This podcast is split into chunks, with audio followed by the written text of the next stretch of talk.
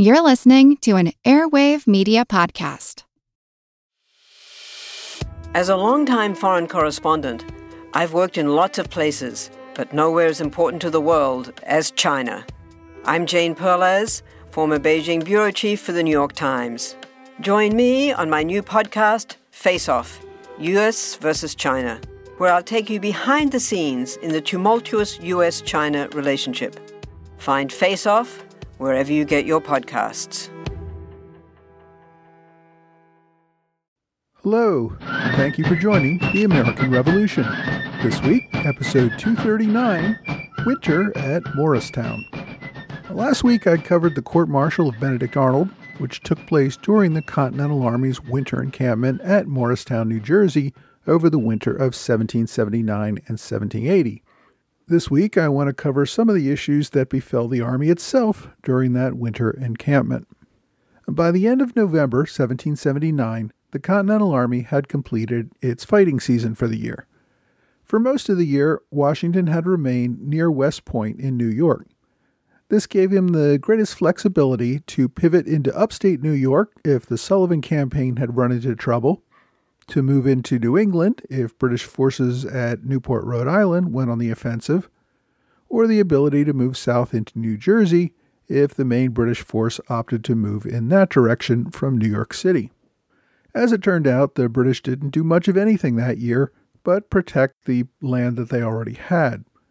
In fact, in October, the British abandoned its long held position in Newport and concentrated its forces in and around New York City. I'm going to cover the reasons for that decision next week when we look at British plans for 1780. The evacuation of Rhode Island greatly reduced the threat that the British might try something in New England beyond the nuisance coastal raids. It permitted Washington to focus the Continental Army on the main British encampment at New York City. With that in mind, he moved the bulk of his army to the area around Morristown, New Jersey.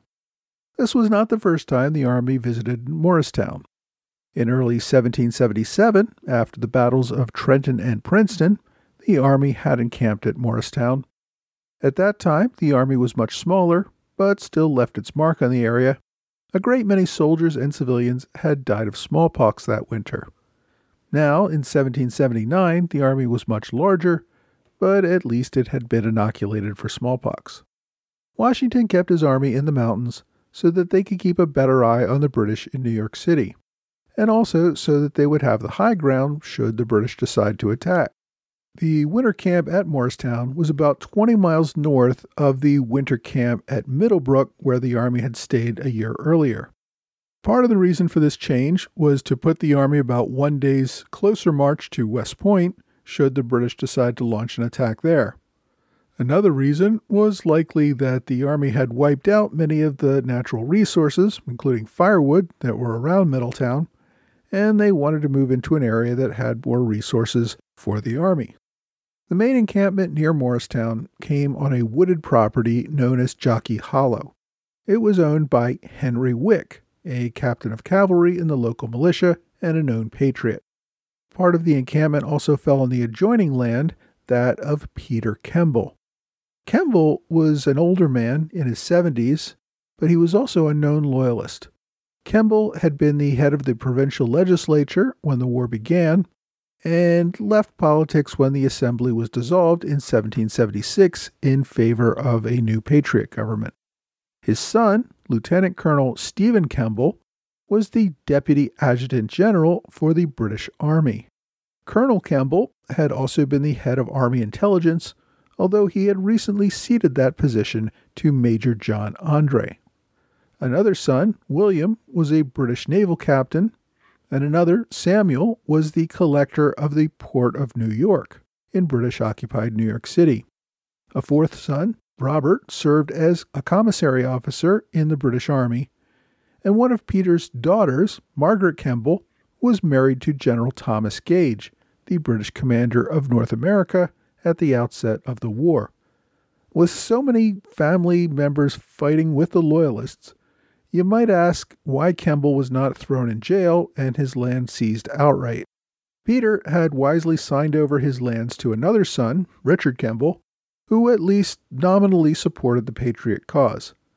Peter was also friends with George Washington from before the war, a connection that may have helped shield him from attacks by patriots. So the Continental Army settled into the area, and the remaining members of the Kemble family who were still in the area kept their heads down and stayed quiet about any loyalist tendencies they may have continued to maintain. Although there were no major battles that winter, Washington lost his most senior general in the Continental Army. Israel Putnam was one of the most active and inspiring officers when the Continental Army formed in 1775. At that time, he passed over several more senior Connecticut officers to become part of the founding class of Continental Major Generals, along with Artemas Ward, Charles Lee, and Philip Schuyler. By late 1779, Ward and Schuyler had resigned their commissions, and Lee had been suspended from service and would resign before his suspension ended. That left General Putnam as the senior major general in the Continental Army. He was ahead of Horatio Gates, William Heath, Nathanael Greene, and Benedict Arnold. That said, over the course of the war, Putnam had not exactly proven his merit to General Washington. As a result, he had been given less critical independent commands where combat was not particularly likely. In late 1779, Putnam was in command of the Maryland Line, which was stationed about two miles south of West Point in New York.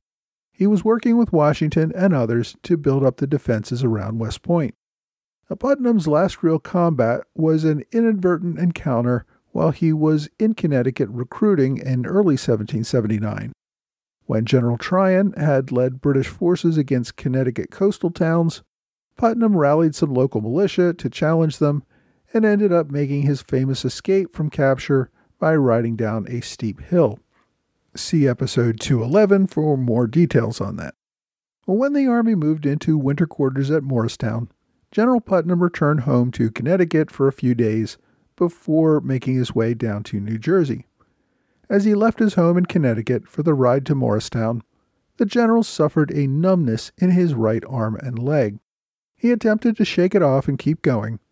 However, it turned out to be a paralytic stroke that disabled him. With that sudden event, Putnam's military career came to an end. He hoped he would recover and resume his command, but he never fully regained control of his body. He would live for another decade but he remained at home on his farm in Connecticut. After the army arrived in Morristown in late November and early December, the soldiers set about building cabins for the winter. By this time, the army had become experienced in building winter quarters. The cabins were built to exacting specifications, each one 14 by 16 feet and 6.5 feet tall at the eaves. Each regiment built three rows of eight houses each for its soldiers. Each cabin housed about a dozen men and included straw bunks and a fireplace. Each regiment had a cleared area in front of the huts for assembly. Huts for regimental officers were built behind the other huts and were only built after the enlisted men's huts were completed. In total, over the course of about two months, the Army built about 1,000 cabins housing about 12 to 13,000 men. The location was dubbed Log House City and immediately became the largest town in New Jersey, probably the fourth or fifth largest in the United States overall. General Washington stayed at the home of Theodosia Ford. The Ford mansion was about five miles north of the main army at Jockey Hollow and was one of the largest mansions in the area. Ford's husband, Jacob Ford, had been a Patriot officer who had died of pneumonia during the Army's first occupation of the area in 1777.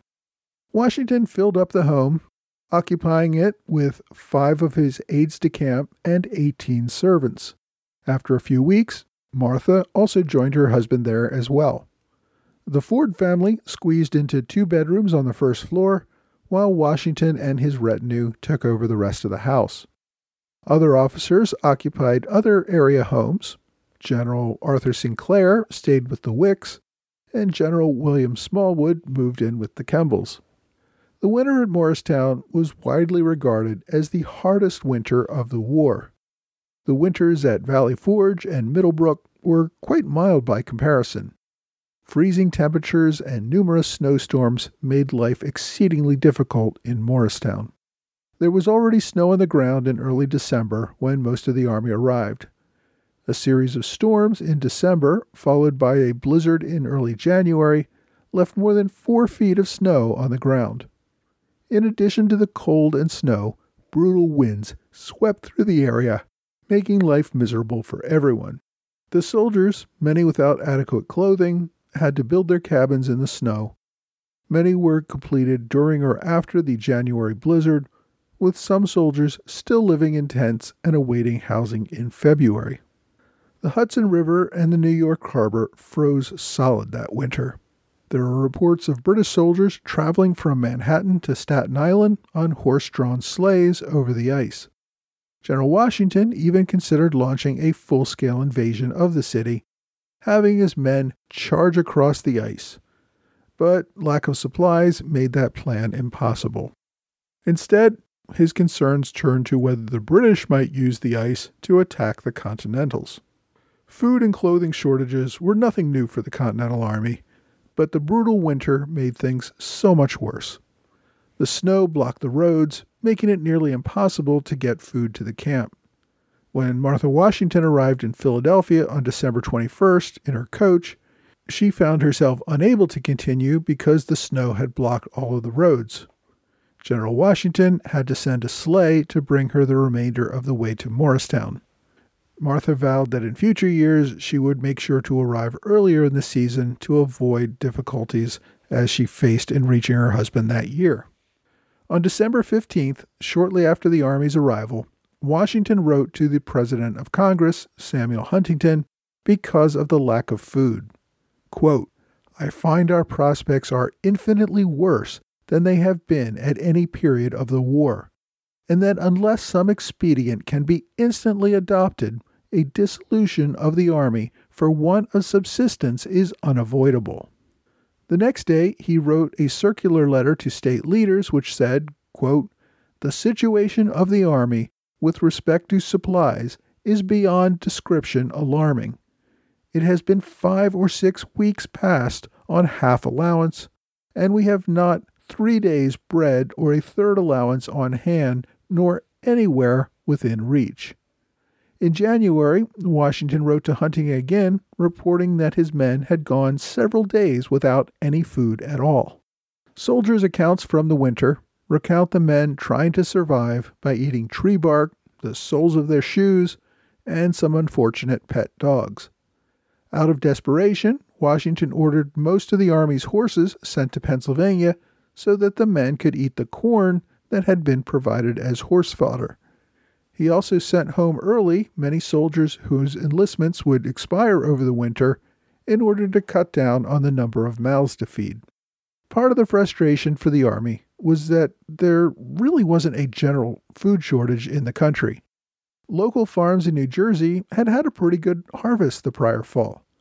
But because the Continentals had no money, all they could provide were promissory notes that might eventually be paid in Continental currency, which was also plummeting in value every day.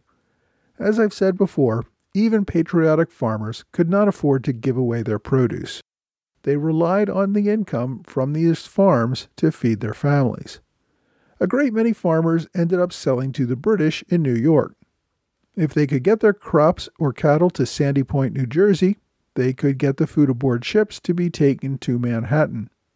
Getting cattle or crops through the enemy lines, of course, was dangerous. Continental patrols could stop and seize wagons headed for the enemy.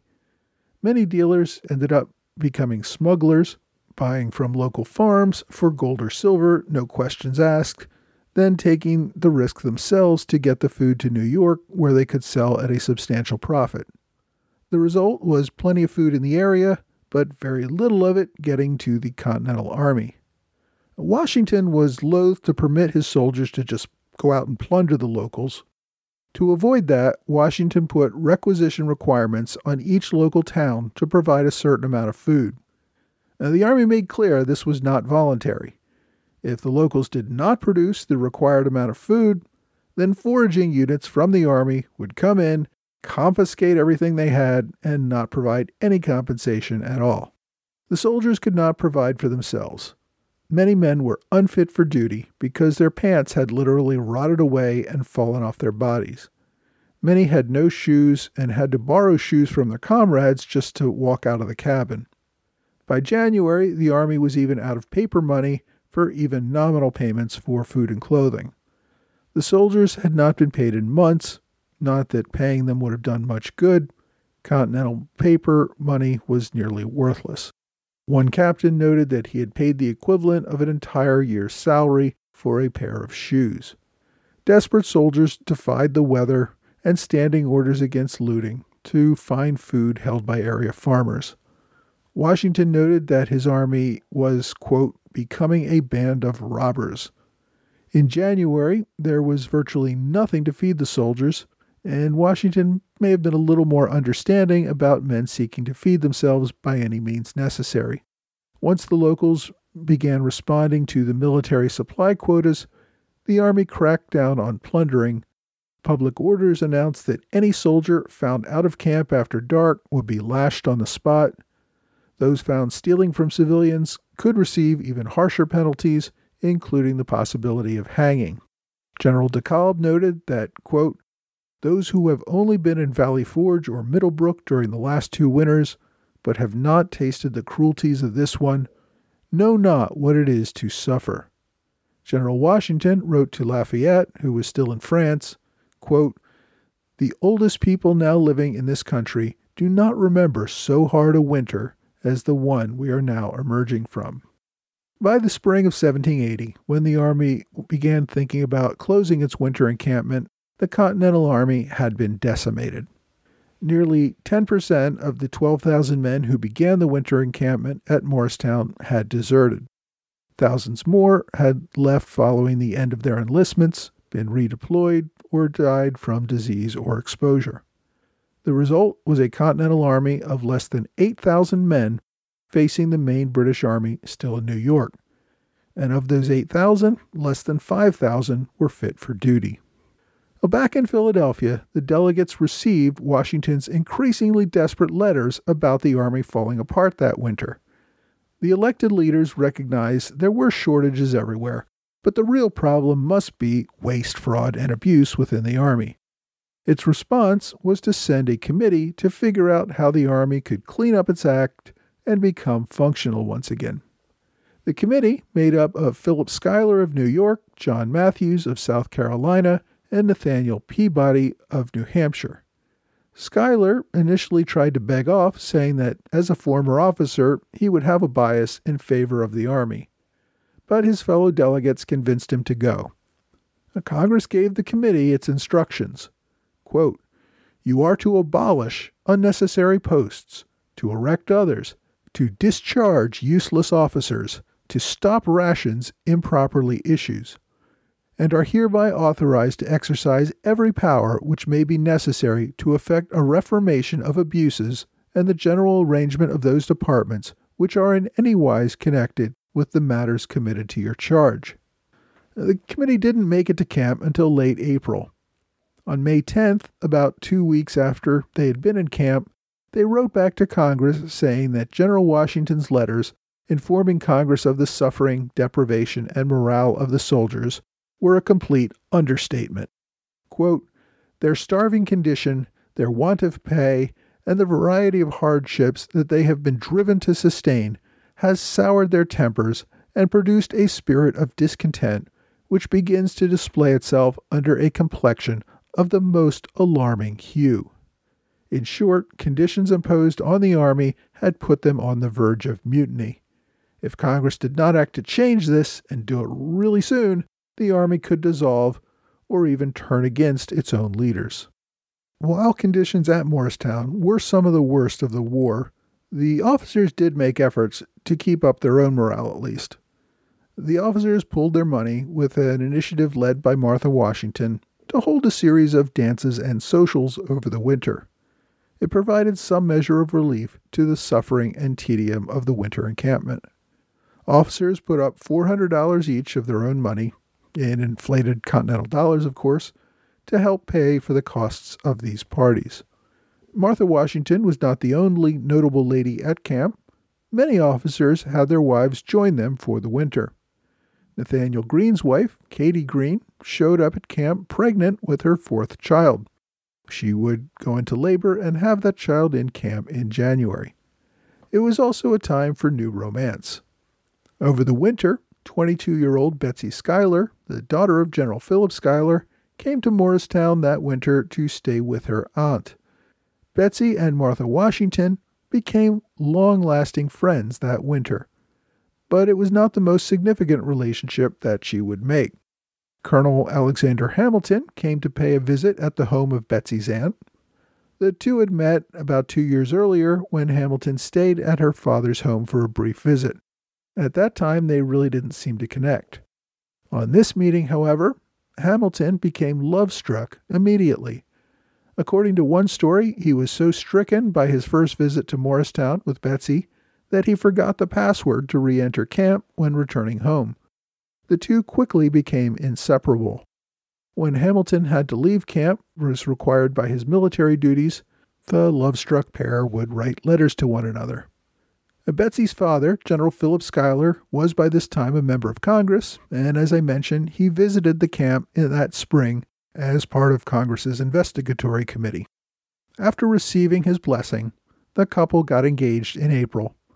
Betsy would remain with the Army as a camp follower after winter camp broke up, and the following December, 1780, Hamilton and Schuyler would get married. The Morristown encampment would remain active until June 1780, and I'll cover a few other events from the camp in a future episode, but for most soldiers, it would be remembered as the most brutal winter of the war due to its cold and deprivation. Next week, we're going to head across the river in New York, where General Clinton makes plans for the British Army for the coming year.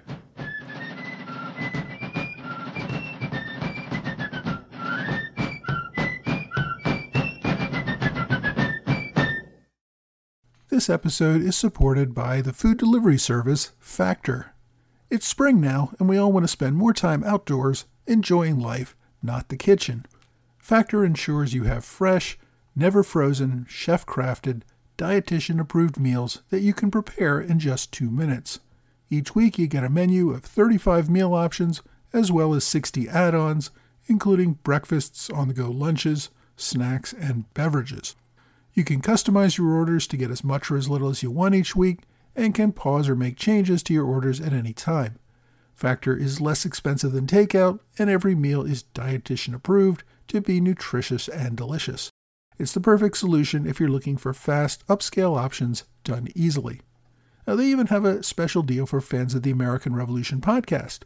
Head to factormeals.com slash ARP50 and use that code ARP50 to get 50% off your first box plus 20% off your next box. That's code ARP50 at factormeals.com slash ARP50 to get 50% off your first box plus 20% off your next box while your subscription is active. Hey, thanks for joining the American Revolution Podcast After Show. Thanks to my Patreon supporters in the Alexander Hamilton Club, Trey Nance, George Davis, and Mike Hager. Thanks also to Robert Morris Circle supporter Knox Press. I've mentioned Knox Press as a great source of books about the American Revolution. They are in the process of producing a trilogy by David O. Stewart about a family of Hessians who moved to New England. Go to knoxpress.com for more details. I had the opportunity to interview David Stewart in a American Revolution Roundtable meeting a week or two ago. It was really interesting. He's a great author, great speaker, and I heartily recommend his work. I also want to thank Brenda Richmond for a one time gift via PayPal. Now, I say one time to differentiate PayPal gifts from my continuing monthly pledges on Patreon, but Brenda has made quite a few payments via PayPal gifts, and I very much appreciate all of them. Thanks also to Tony Danaher, who also made a one time gift after finding this podcast on TuneIn. Last week, I mentioned a few upcoming events, including the Conference of the American Revolution in Williamsburg, Virginia. I also mentioned the roundtable presentation that I was going to have last week with David O. Stewart. If you want to get details on these events as they're coming up, please sign up for my mailing list. I know I mentioned these events on my podcast, but an email will include links and make it much easier to find out more information of them right away. I've mostly stopped sending out my emails every single week with each new episode because I figure most of you will already download these episodes automatically via a subscription to one of the many platforms that are out there, and I really don't want to just overload you with meaningless emails. That said, I do like to send out an occasional email, especially for upcoming events, including my monthly roundtables. So if you want to stay up to date on those things, please sign up for my email list. I promise these emails will only be occasional and no one else will get your address through my mailing list. Go to my website at amrevpodcast.com for more details on how to sign up. This week, we covered the winter at Morristown. I think it is really difficult to bring home to our modern brains just how difficult it was to survive these winter encampments. This was a brutally cold and snowy winter, now imagine having to spend a winter yourself in a wooden cabin with virtually no heat. You might not have any shoes, meaning a walk to the trench to relieve yourself could be a horribly painful experience. You might not have a coat or even pants to keep yourself completely covered. You might not even have a blanket. Imagine the misery of that cold, and then add to that that you might be on one half or even one third rations or maybe getting no food at all for several days. This level of misery is simply unfathomable to most of us today. Most of the historians I've spoken with say the real chance of Americans losing the war did not come from the British in battle. The real threat came from the horrific conditions the soldiers had to endure and their willingness to stay the course and keep fighting despite all these deprivations. Morristown was certainly one of the times when this endurance was most needed. My book recommendation this week gives much more detail about the Morristown encampment. It's called The Uncertain Revolution Washington and the Continental Army at Morristown by John T. Cunningham. The book is a detailed look at the encampments at Morristown. The author is a New Jersey native who grew up near Morristown he started life as a journalist, but also wrote a massive number of books, mostly local histories about New Jersey, and a great many of them during the Revolutionary War era. The Uncertain Revolution was one of his last books, published in 2007, when the author was 92 years old. Mr. Cunningham passed away in 2012. My online recommendation is a look at one of the generals who I mentioned left service over the winter. General Israel Putnam had a stroke and was forced to retire from active service. I talked about Putnam a great deal in the early episodes when the war was just getting started. He was really an impressive figure and a leader of men. However, he never really gained the confidence of Washington or some of the other leaders as a commanding general. Nevertheless, he is a fascinating character. You can read the biography Life of Israel Putnam Old Put, Major General in the Continental Army, by Increase Tarbox, online at archive.org. This is a public domain book released in 1876 in time for the centennial. Speaking of public domain books, I know that free is great, but some folks just don't like the ebook format, especially the SOZO format that is available on archive.org. Many of the books scanned on archive.org need to be cleaned up because the ocular character recognition is just not that accurate. A friend of the show, Michael Mulhern, has embarked on a project to reproduce some of these older works in new paper editions, which have been cleaned up. You can pick up these books for a fairly low price, and I'll include a link in this week's blog entry if you want to find them. My question this week asks when did Washington's birthday stop being celebrated on February 22nd? And when did we start calling it President's Day? Well, first, a bit of history on the holiday. Washington's birthday has at least informally been celebrated since Washington was still alive. Washington personally never made a big deal of his birthday and really did not celebrate it. His journals indicated that he treated it pretty much like any other day. Even so, the tradition sprung up probably because Britain celebrated the king's birthday, so Americans wanted a similar celebration. Given that it was comparing Washington to monarchy, that probably made President Washington even more determined not to make it a big deal. But even after Washington left office, Americans informally continued to celebrate his birthday, and really not that of his successors in the presidential office. It was not until 1878 that Congress passed a law designating February 22nd as a federal holiday. It took effect the following year, 1879. The holiday has been federal law ever since. In 1968, though, under the Uniform Monday Holiday Act, Congress changed the law so that Washington's birthday would be celebrated on the third Monday in February, rather than on his actual birthday, February 22nd.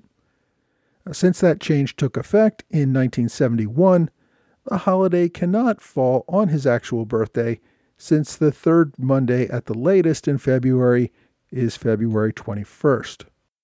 Now, there was a proposal in 1951 to change Washington's birthday to President's Day. Part of the reason for doing this was to combine Washington's celebratory birthday with that of Abraham Lincoln, who has a birthday on February 12th. They didn't want to create back to back holidays a week or two apart, so they thought, let's create a combined President's Day to celebrate the presidents. The proposal, however, failed. I'm not sure if there were other attempts, but to this day, federal law calls the holiday Washington's birthday. The common usage of President's Day gained popular acceptance through the 1970s and 80s, even though it is still Washington's birthday on the federal statute books. Incidentally, when Washington was born, his date of birth was recorded as February 11, 1731. This was because, at the time, the new year started on March 25th, not January 1st. When Washington was a teenager, Parliament passed a 1750 Act which converted the British Empire from the old Julian calendar to the Gregorian calendar.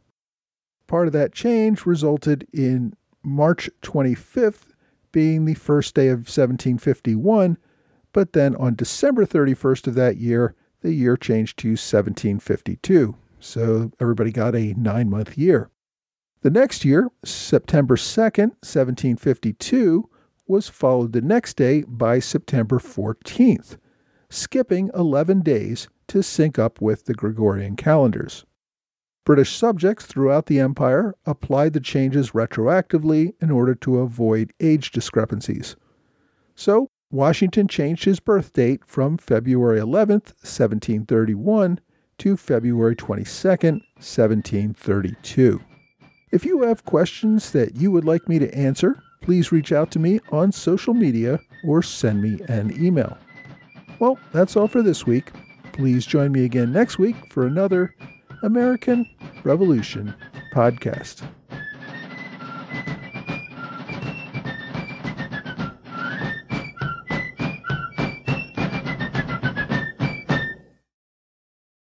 What does Sputnik have to do with student loans? How did a set of trembling hands end the Soviet Union? How did inflation kill moon bases? And how did a former president decide to run for a second non consecutive term? These are among the topics we deal with on the My History Can Beat Up Your Politics podcast. We tell stories of history that relate to today's news events. Give a listen. My History Can Beat Up Your Politics wherever you get podcasts.